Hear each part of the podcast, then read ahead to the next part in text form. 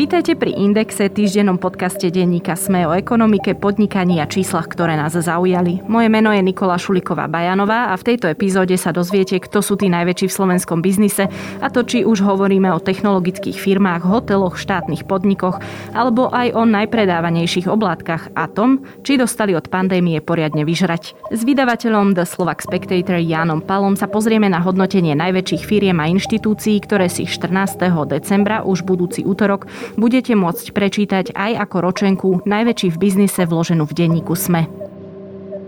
Podcast Index vám prináša spoločnosť EY, ktorá poskytuje komplexné služby v oblasti auditu, daní, právneho, transakčného a podnikového poradenstva. Jednou z priorít EY je podpora slovenského podnikateľského prostredia, a to aj prostredníctvom súťaže EY Podnikateľ roka. Viac sa dozviete na webe ey.com. Máte radi úspešné príbehy a pýtate sa, prečo sú úspešné práve oni? Aj o tom sú rozhovory s výnimočnými slovenskými podnikateľmi, ktorí menia našu budúcnosť. V podcaste Prečo práve oni sa s účastníkmi súťaže EY Podnikateľ roka rozprávam ja, Adela Vinceová. Nájdete ho vo vašich podcastových aplikáciách.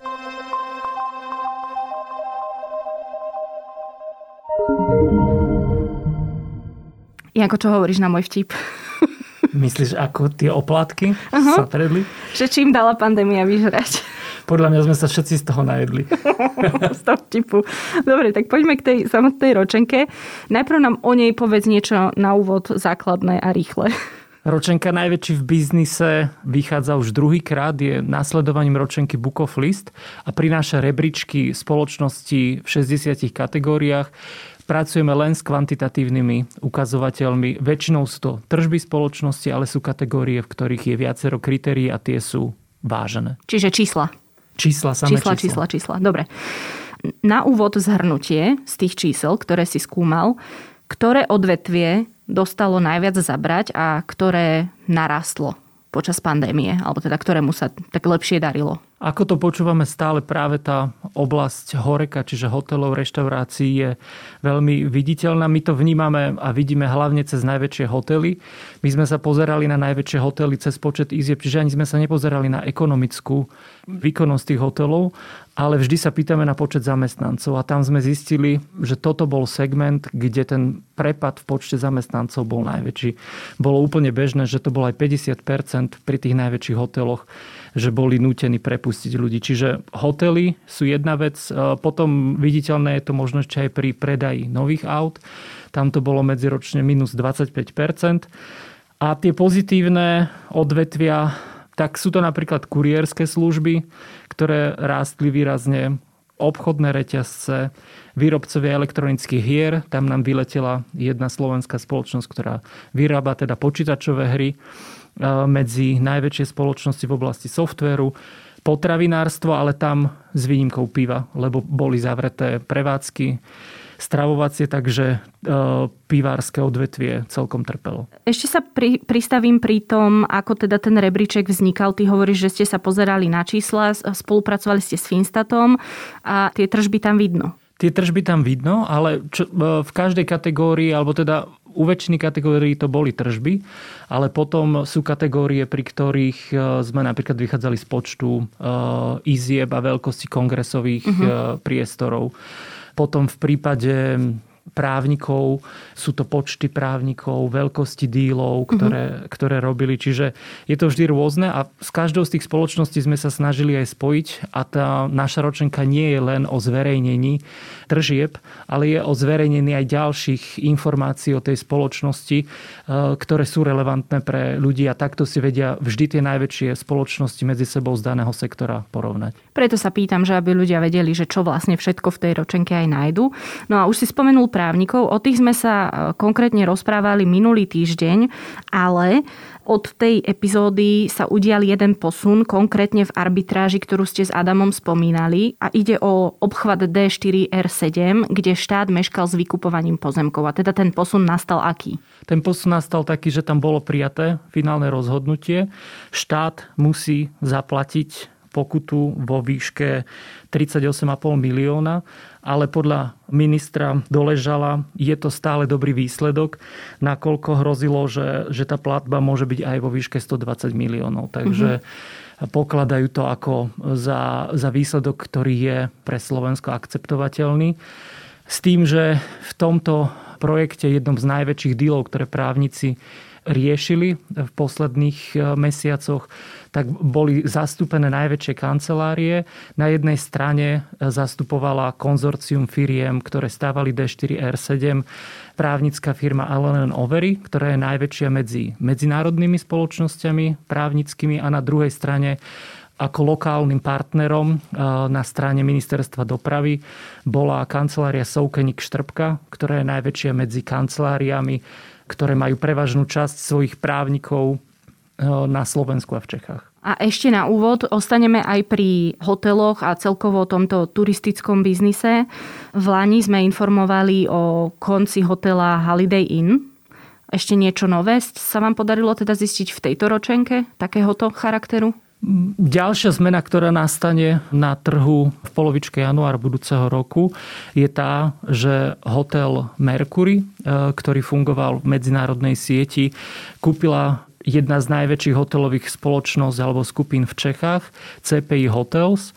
Tá v Bratislave okrem tohto hotela vlastne je hotel Mamajson, alebo teda rezidenciu Mamajson a pôsobí teda v siedmých rôznych krajinách táto spoločnosť ho kupuje a zároveň dôjde k tomu, že e, už nebude vystupovať pod značkou Mercury, ale bude vystupovať pod značkou Clarion, e, čo znamená, že sa začlení e, do skupiny Choice Hotels. Hotel bude fungovať ďalej, bude aj naďalej zameraný na kongresový turizmus a v rámci kategórie hotelov na základe počtu izieb a na základe veľkosti konferenčných miestností obsadil tento hotel 9. miesto. Najväčším hotelom na Slovensku je hotel Crown Plaza, ktorý má 224 izieb a vie urobiť kongres pre takmer 900 ľudí. No už si spomínal, že tam teda prebiehalo a si aj stále prebieha veľké prepušťanie. Ešte niečo konkrétnejšie by si vedel k tomuto povedať? Možno je tam zaujímavé to, že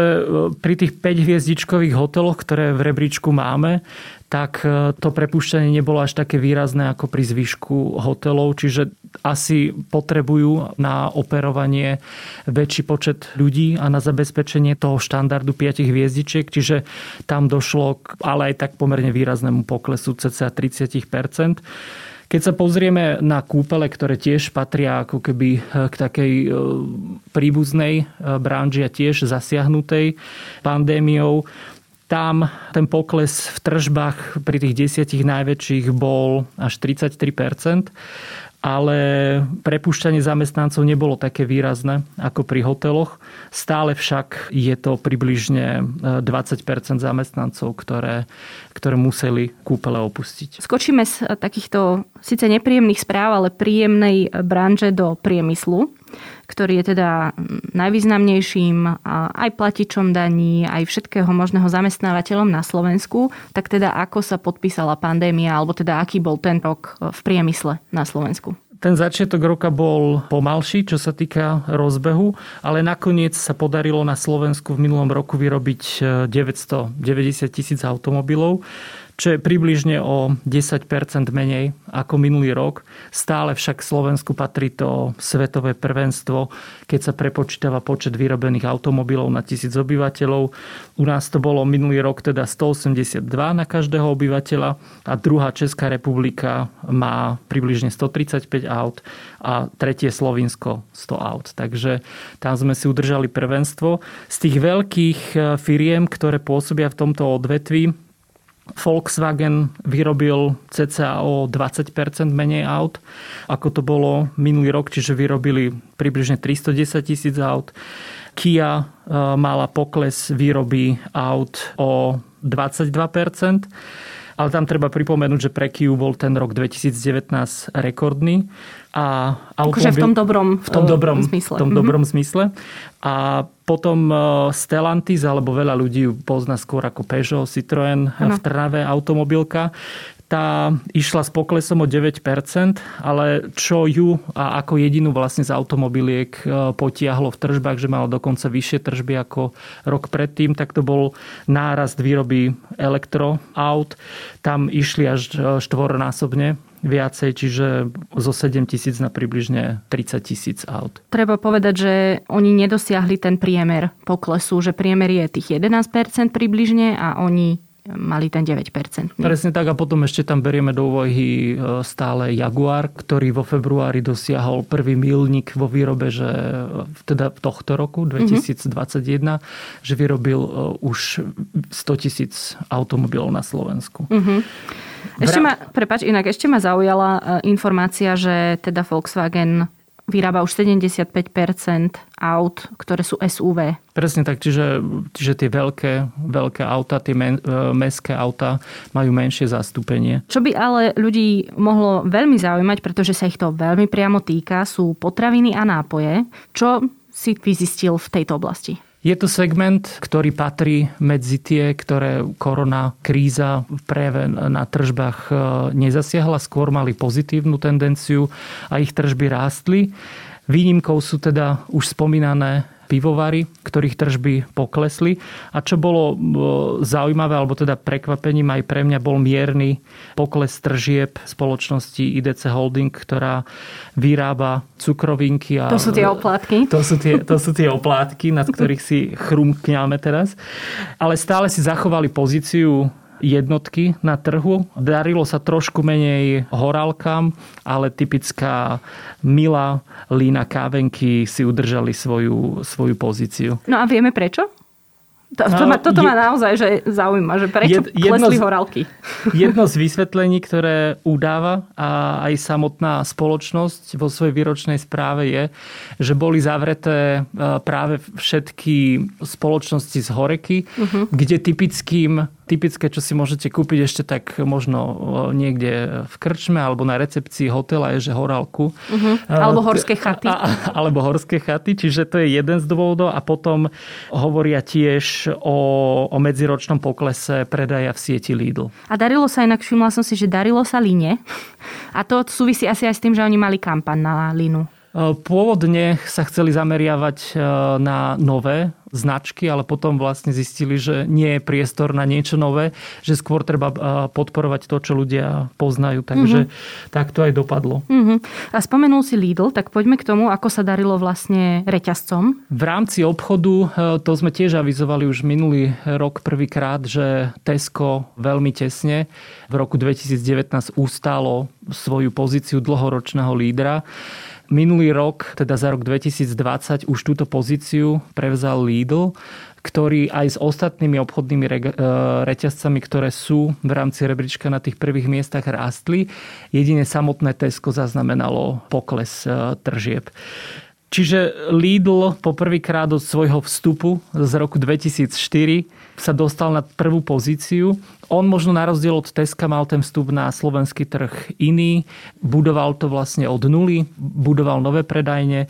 Pri Tesku ten e, príchod bol, bol vlastne vstupom alebo teda nákupom spoločnosti Kmart, ale Tesco bol ten, tá spoločnosť, ktorá dlhé roky udávala tie trendy. V roku 1999 otvorili v Nitre prvý hypermarket na Slovensku. Takže oni, oni vlastne po dlhom a po dlhých rokoch sú spoločnosť, ktorá je na druhom mieste medzi obchodníkmi alebo teda medzi obchodnými reťazcami. A toto sa rozprávame o kategórii tržby? Toto sa rozprávame o... A tie o... boli aké?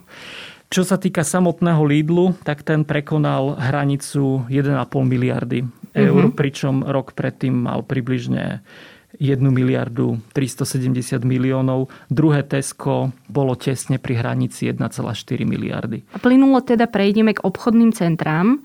V Bratislave sa otvorilo, ak sa nemýlim, najväčšie na Slovensku.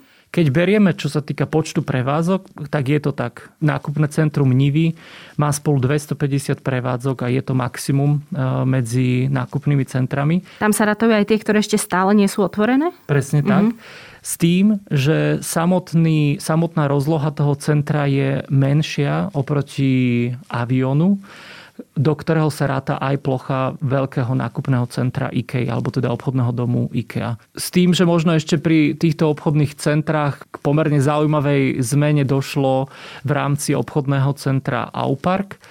Tí časť svojho najvyššieho poschodia prenajali spoločnosti Saunia, ktorá tam začala prevádzkovať veľké wellness centrum, takže snažia sa aj v rámci nákupných centier rozvíjať nejaký iný druh e, zábavy pre ľudí. Možno si veľa ľudí spomenie na obdobie, kedy bola snaha v samotnom Auparku mať akvapark, ale táto snaha pomerne rýchlo skončila, tak verme, že pri Saunii to bude dlhodobejšie. Tak bola aj snaha mať v parku park a máme tam Aupark. Takže to už ideme do minulosti riadne hlbokej. Keď ostaneme ešte teda v tom roku 2020, a teda jeho nejakom presahu do roku 2021, tak e, v štátnej správe a na ministerstvách to vyzeralo ako? Ministerstva nie sú biznis až taký, ale... Mm, ale, ale, ale hospodária s pomerne veľkými e, rozpočtami.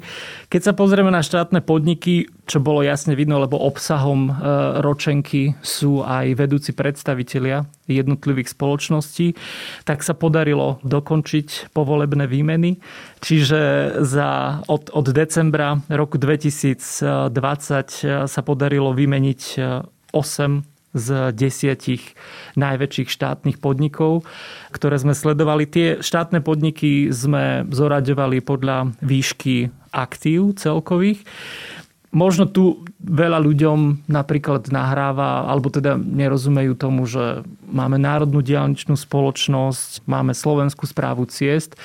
Toto je napríklad jedna z oblastí, ktorú sa vláda e, rozhodla meniť a, a zlúčiť tieto spoločnosti, ale cieľ je rok 2030. Takže, mm-hmm. takže máme času pomerne dosť. A potom pričom... to bude najväčšia? Uh, už teraz momentálne Národná diálničná spoločnosť je vďaka Aha. aktívam najväčšou uh, štátnou firmou, lebo spravuje uh, a má na starosti údržbu, opravy, rozvoj siete diálnic a rýchlostných ciest na Slovensku. Na rozdiel od toho Slovenská správa ciest má na starosti výstavbu, správu údržbu ciest prvej triedy, ale aj tú takú centrálnu technickú evidenciu ciest. A tá je napríklad v rebríčku štvrtá. Možno ešte, čo je zaujímavé pri štátnych podnikoch, ale nielen pri štátnych podnikoch, ale takmer v každej kategórii sa to vyskytuje, je zastúpenie žien vo vedúcich pozíciách. V štátnych podnikoch napríklad v týchto desiatich najväčších nie je ani jedna žena. Čiže všetky tieto pozície zastávajú muži. Keď sa pozrieme na ministerstva ako také, tam dochádzalo k tomu, že sa menil rozpočet v rámci roka ako reakcia na prebiehajúcu pandémiu.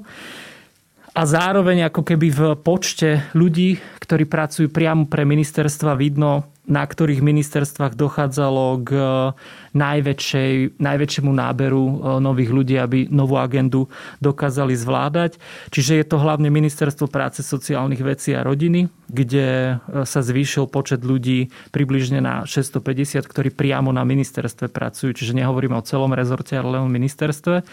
A to je nárast o 120 ľudí a napríklad ešte ministerstvo zdravotníctva narastlo na 380 ľudí, čo je nárast o 80 ľudí. Čiže to sú zase pomerne významné nárasty. Sledujeme počty priamo zamestnancov na ministerstve už dlhodobejšie, lebo kedysi bolo avizované znižovanie štátneho aparátu ale ani po tomto avizovanom znižovaní sa to nikdy neudialo a v tomto roku sú na to praktické dôvody, ale, ale došlo k pomerne výraznému nárastu. Uh-huh. A to pripomeniem, že Igor Matovič svoju daňovú odvodovú reformu chce zaplatiť aj zo znižovania počtu štátnych zamestnancov. Ale teda nie, e, my teraz hovoríme vyslovene o tom ministerstve, o tej jednej budove v Bratislave alebo presne pár tak, budovách v Bratislave. Presne teda. tak. Hovoríme o tom, ale v rámci ročenky rozoberáme a prinášame aj čísla o celkovom počte ľudí, ktorí mm-hmm. pracujú v tom, rezorte? v tom danom mm-hmm. rezorte. Tam je najpočetnejším ministerstvo vnútra, Stabilne. pod ktorým pracuje 48 tisíc e, ľudí, alebo teda v rezorte. A čo je zaujímavé, že toto ministerstvo zaznamenalo ale najväčší pokles, až o tisíc e, zamestnancov klesol počet rezortu takže sa tam diali väčšie zmeny. Na druhej strane na ministerstve obrany narastol počet e, ľudí v rezorte o, o o 400. Čo ešte bude zaujímavou zmenou pre tých ľudí, ktorí sledujú možno jednotlivé rozpočtové kapitoly, udeje sa to na základe zmeny zákona, že doteraz dotácie, ktoré dostávali školy, hlavne regionálne a teda základné školy v mestách, cez obce a teda cez ministerstvo vnútra, prechádzajú pod rozpočet ministerstva školstva. Čiže nič zásadné sa nemení, len už v samotnom rozpočte ako keby aj, aj budúci rok, keď už budeme mať rebríček, lebo jednotlivé ministerstva sme zoraďovali na základe budžetu, alebo teda rozpočtu, s ktorým pracujú, tak ministerstvo školstva poskočí na druhú, e, možno až prvú pozíciu e, v rámci, v rámci rozpočtu, s ktorým pracuje. Akože teraz som dosť vypleštila oči, lebo to je niečo, čo je na Slovensku dlhodobo kritizované, že školstvo je zle financované, málo finan- teda, že tam je málo peňazí, ale ono to len, že sa presunie nejaká položka z jedného ministerstva na druhé, nevyrieši ten problém, o ktorom ministerstvo alebo odborníci roky hovoria. Presne tak, dochádza len k tomu, že peniaze, ktoré oficiálne prichádzali z ministerstva vnútra, budú prichádzať z ministerstva školstva a súčasťou jeho rozpočtovej kapitoly. Čiže hm. toto je len kozmetická úprava, ale zase na ten prvý pohľad ja som tie čísla sledoval už dlhodobejšie a vždy som si hovoril, že OK, ministerstvo školstva sa pohybuje kde si na 4. 5. pozícii medzi ministerstvami. To tak odzrkadľuje náš záujem teda o školstvo. Hmm. Ale práve mi chýbala táto informácia, že ale pozor, 1,5 miliardy je schovaných v ministerstve vnútra. Čo vidno možno ešte na tých číslach celkovo a potom už môžeme prejsť k ďalšiemu segmentu je nezáujem o kultúru ako takú. Aj keď sa navyšovali budžety ministerstiev kvôli pandémii, samotné ministerstvo kultúry malo ten medziročný rozdiel najmenší zo všetkých ministerstiev. Teda ak neberieme ministerstvo obrany, kde tie čísla, ktoré dosahovalo kedysi, sú znížené práve kvôli tomu, že sú pozastavené kapitálové výdavky ministerstva. Ostaňme teda v školstve. Už sme v tomto podcaste niekedy v minulosti informovali o celkovom plošnom poklese študentov, ktorý samozrejme je aj často spomínaným problémom slovenského vysokého školstva. Tak čo sa zase tento rok eh, podarilo zistiť? Univerzity zoradíme a ich rebríček je vytvorený na základe počtu študentov, ktorí študujú na univerzitách, čiže máme k dispozícii celkové číslo. Tam došlo k tomu, že po dlhoročných poklesoch v rámci univerzit minulý rok viacero univerzit zaznamenalo vyššie prírastky, ktoré im zabezpečili dokonca to, že sa priblížili k počtu študentov CZA 5 rokov dozadu. Aj najväčšia slovenská univerzita Komenského zvýšila počet svojich študentov o 1500. Keď som sa nad tým zamýšľal, že, že čo za tým môže byť, tak napadlo mi len také, zase skôr, skôr je to vtip ako, ako nejaká mm-hmm. realita, že tak e, študovalo sa veľa online tak bolo možno pomerne ťažšie e, študentov potom e, zo školy poslať preč. Uh-huh. Takže uvidíme, že ako sa to bude, bude vyvíjať ďalej. Ale čo je možno ešte zaujímavé vidieť, e, ale to už keď porovnávame tie čísla s číslami spred 5 rokov, že mesto Nitra pomerne výrazne stráca ten status takého silnejšieho univerzitného mesta. Tam klesol počet študentov za 5 rokov o 3600 ľudí. Takže momentálne na univerzitách v Nitre študuje dokopy nejakých 12 tisíc ľudí, pričom ešte 5 rokov dozadu to bolo takmer 16 tisíc ľudí. A, a treba povedať, že ten úbytok sa deje hlavne na Polnohospodárskej univerzite. Deje sa na Polnohospodárskej univerzite, tam ubudlo 2200 študentov a, a je to jediná univerzita, ktorá vychováva polnohospodárov na Slovensku, ale aj v rámci Univerzity Konštantina Filozofa je druhý pokles, pomerne výrazný, a to je 1400 študentov. Mm-hmm. Keď sa pozeráme ešte možno na tento 5-ročný pokles e, študentov, tak najhoršie z toho vychádza Slovenská technická univerzita v Bratislave, ktorá stratila 2500 študentov e, za týchto 5 rokov. Pôvodne som si myslel, že či to nie je spôsobené tým a že či sa to netýka všetkých technických škôl, ale nie je to tak, lebo Technická univerzita v Košiciach e, má približne o 300 študentov viacej v porovnaní týchto 5 rokov a Žilinská univerzita približne o 300 študentov menej. Čiže, čiže tam na Technickej univerzite v Bratislave došlo k najvýraznejšiemu poklesu. A na Slovensku máme aj významných hráčov v oblasti IT, tak e, s nimi to vyzeralo zase ako? Tam môžeme vidieť tendenciu, ktorá sa prejavila na trhu a ktorá mala vplyv, ako keby rozvoj e, sektoru e, počítačových hier kde máme zástupcu pomerne významného aj na Slovensku. Je to spoločnosť Pixel Federation, ktorej sa podarilo e, najvýraznejšie v rámci rebríčku vyletieť je novinkou v oblasti softverových spoločností, alebo teda spoločnosti vyvíjajúcich softvery a umiestnila sa na šiestej pozícii vďaka rapidnému nárastu tržieb. Ja pripomeniem, že ja som sa aj rozprávala, ale nebolo to asi tento rok, myslím, ešte v Láni s Šimonom Šickom, ktorý bol v tom čase e, šéfom spoločnosti.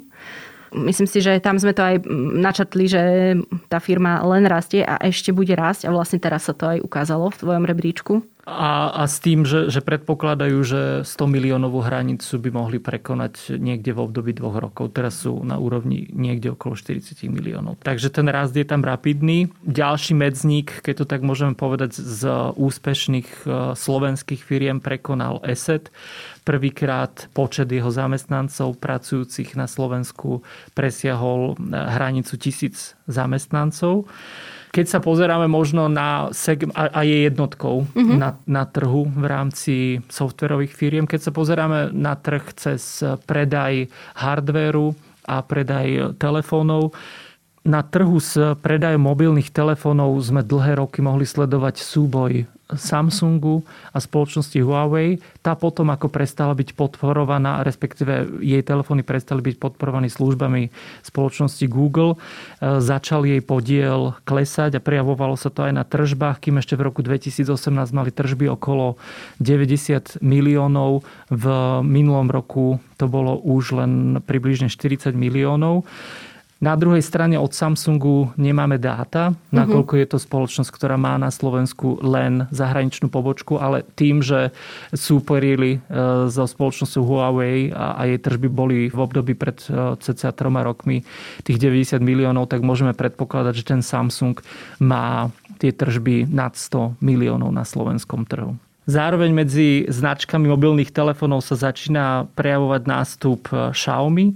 Tá dokázala narásť medziročne z 26 miliónov v roku 2019 na 40 miliónov, čo vynieslo na 10. pozíciu. Dobre, a dajme si ešte dve kategórie, konkrétne e, financie a na záver si povieme aj kto sú najväčší placovia daní na Slovensku, tak teda tie financie, ako to vyzerá napríklad medzi bankami. Tam môžeme sledovať trend, ktorý sme už zaznamenali v posledných e, rokoch a to je, že počet pobočiek naďalej bankám klesá.